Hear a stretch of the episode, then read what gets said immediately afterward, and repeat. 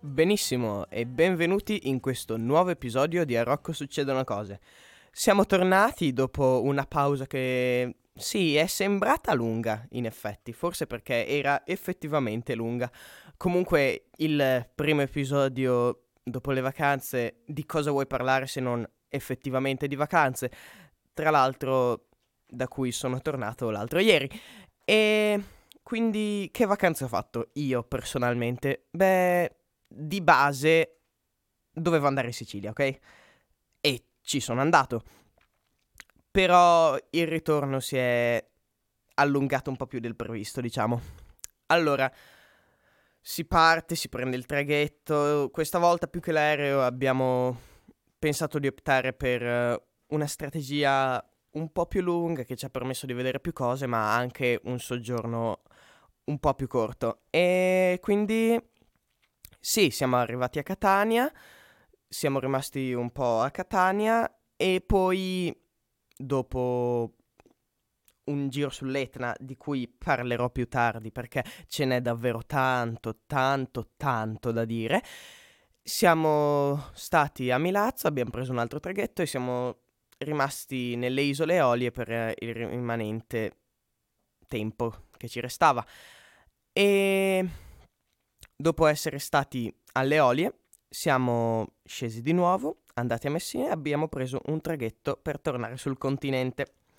E qui arriva il bello. Abbiamo fatto tutta l'Italia da Reggio Calabria fino a Ravenna in macchina. Tre giorni ci abbiamo messo. Cioè, ce ne potevamo mettere anche meno effettivamente.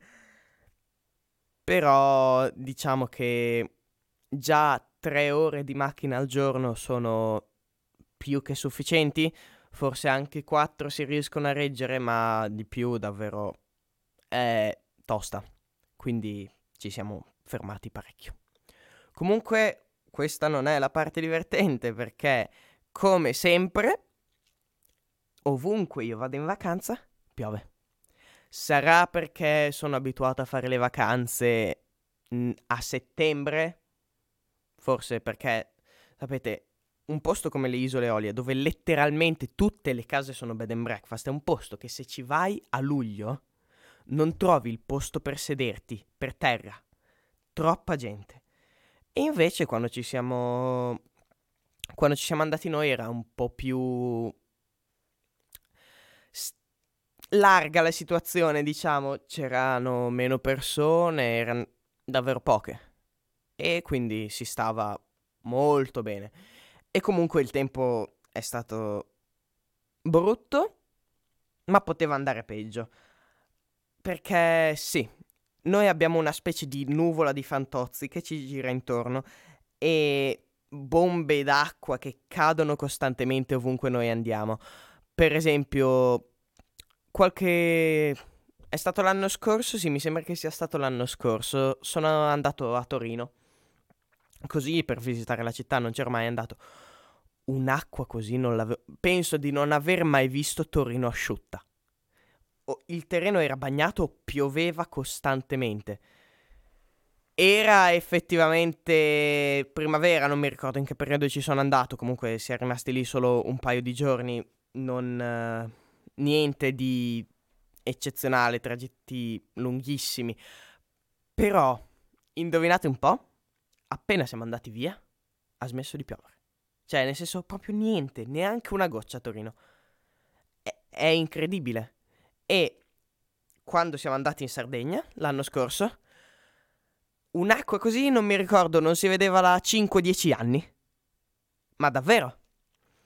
E quindi questa cosa ti fa un po' perdere la pazienza alla lunga. Ma... Ehi, che ci si... cosa ci possiamo fare, no?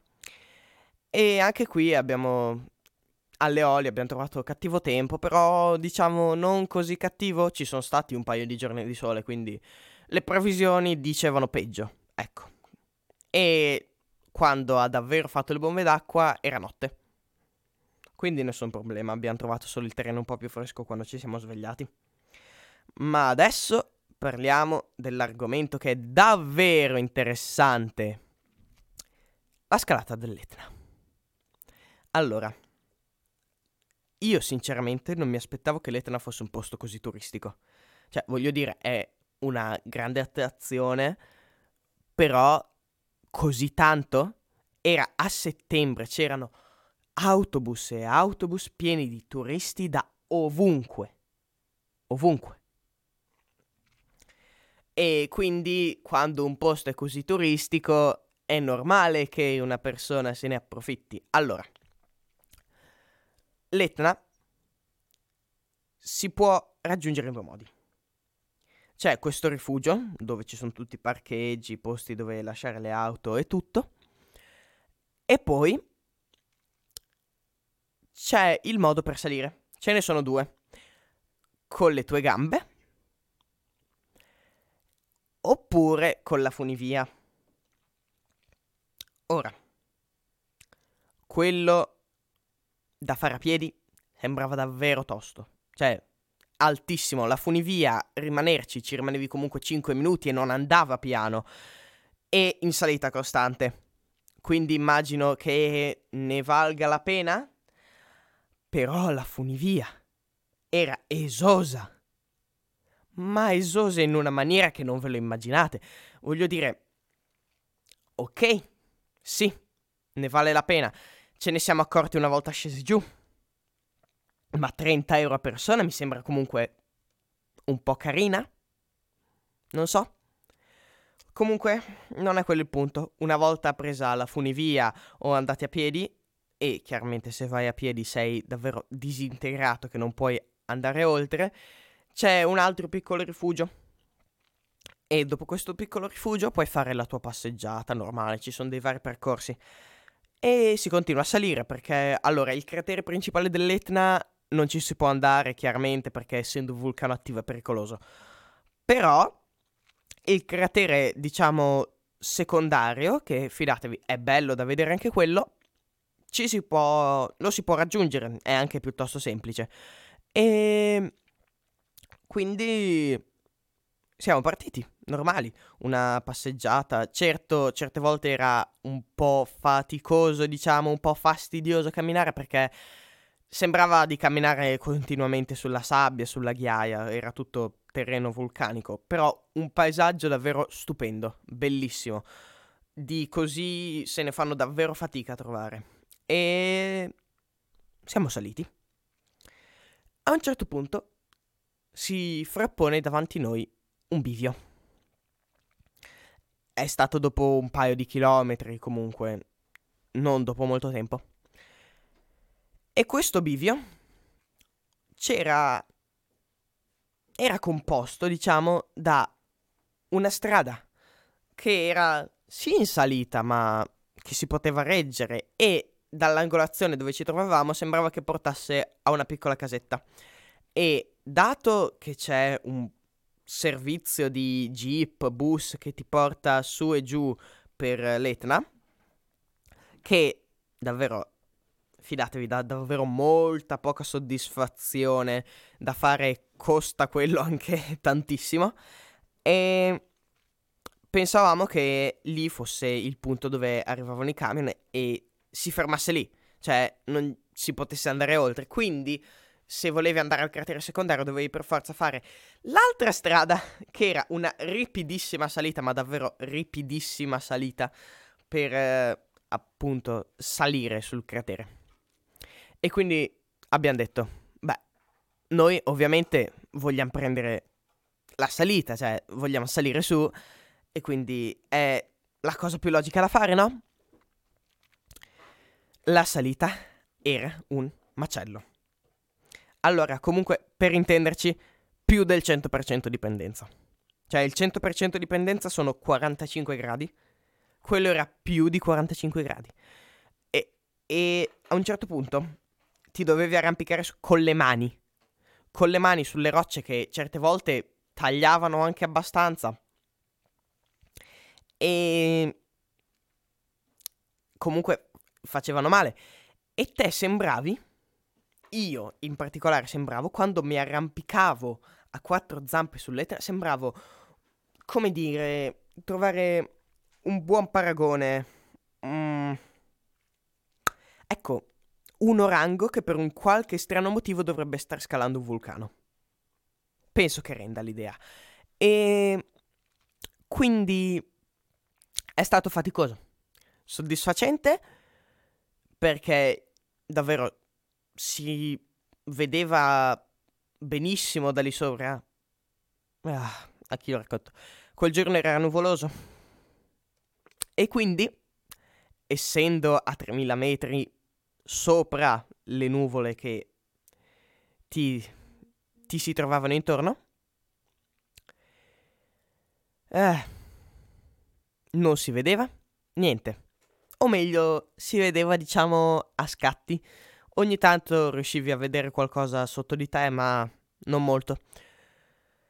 E quindi, sai, dopo aver guardandosi le mani e vedendole più rugose di Ornella Vanoni e intorno a te nulla, eh, non ti dà poi così tanta soddisfazione. Però comunque, a parte gli scherzi, no, il cratere era bello. C'è, c'erano dei colori del terreno fantastici, dal rosso al giallo al nero. Era bello da vedere. C'erano delle, dei piccoli sassi che sembravano fossero fatti di ferro puro, cioè proprio già fuso, già tutto. Erano argentei. E quindi sì, era bello. È, è stato, stato molto bello. Però faticoso. Molto faticoso. E indovinate un po' cosa abbiamo scoperto, una volta arrivati in cima? Che il sentiero facile non portava a una, come, come si suol dire, dead end, un vicolo cieco. Anzi no, anche quella con un tragitto un po' più lungo, ma di certo molto meno faticoso, portava alla cima del secondo cratere. E quindi, beh, ci si è rimasti un po' male, chiaramente. E l'abbiamo usata per scendere di nuovo. Ma per il resto è andata tutto, tutto benissimo. E un'ultima cosa che mi sono dimenticato di dire. Tutto, tutta la scalata dell'Etna l'ho fatta completamente a stomaco vuoto. Ora direte, Beh, dai, cosa vuoi che sia? Cioè, tra tutte le cose che sono successe, che hai raccontato, deve essere davvero la cosa meno... No. Allora, non sono uno che mangia poco, ok? Cerco di regolarmi, però ho un... come si suol dire con un termine piuttosto acculturato, diciamo un gargantuesco appetito. E il non aver mangiato... Sono quasi svenuto alla discesa. No, sul serio, eh, eravamo quasi arrivati alla fine. Sono quasi svenuto. Cioè, perché considerate, a 3000 metri non faceva freddo. Cioè, eh, non faceva caldo. Faceva, anzi, molto freddo. L'unica cosa calda che potevi sentire era il terreno sotto di te perché in alcuni punti si vede che si trova dell'attività vulcanica e le rocce erano calde. Però faceva freddo ero vestito a super cipolla, però si sudava, si sudava davvero tanto. Io che non avevo mangiato nulla, cioè avevo mangiato un po' a colazione, ma davvero qualcosa di frugale, e sono diventato verde all'improvviso di colorito, mi sono dovuto sedere e ho continuato davvero praticamente strisciando per terra. Però eravamo quasi arrivati, ho preso qualcosa da mangiare, un panino.